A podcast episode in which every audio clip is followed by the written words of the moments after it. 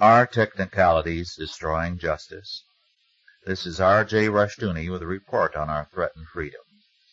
There was a time not too many years ago when minor technical errors in the transcript of a trial were not considered consequential. Appeals were based on substantive errors, not minor nor technical ones. In recent years, however, this has changed dramatically, and as a result the law has become a legal game and not the means to justice. Charles Peters, editor-in-chief of the Washington Monthly, recently cited some examples of this game of law. In New York, an appellate court overturned the burglary conviction of a man with a record of 21 arrests and 10 convictions. The man had been seen leaving the burglarized apartment carrying a television set. Two police officers were the witnesses. The defendant claimed that he had not even seen a television set until the officers approached him. The jury convicted him, and the appellate court agreed that the man was guilty, saying, and I quote, This evidence was certainly sufficient for a jury to convict appellant of the crime of burglary. Unquote.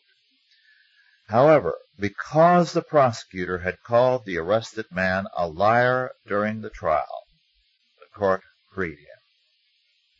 So much for the substantive question of guilt and innocence.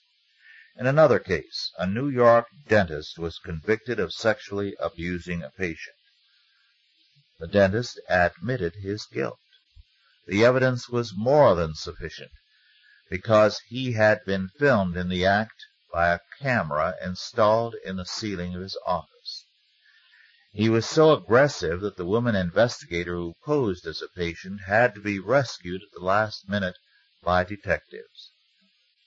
The dentist admitted his guilt, but the conviction was thrown out by the judge because the warrant authorizing the camera had expired seven days before the camera was installed. However, the camera evidence was not even used in court, because the dentist had pleaded guilty. Is it any wonder that more and more people are cynical about legal justice? The courts have less and less to do with right and wrong, and more and more to do with the game of law. The kinds of men who are appointed judges are increasingly contemptuous of the moral standards of God and man, and they regard criticism as somehow a sin against their sacred person. Unless our courts again concentrate on and are governed by a doctrine of right and wrong, a belief in the necessity for justice, freedom and justice will both disappear. This has been R. J. Rushdoony with a report on our threatened freedom.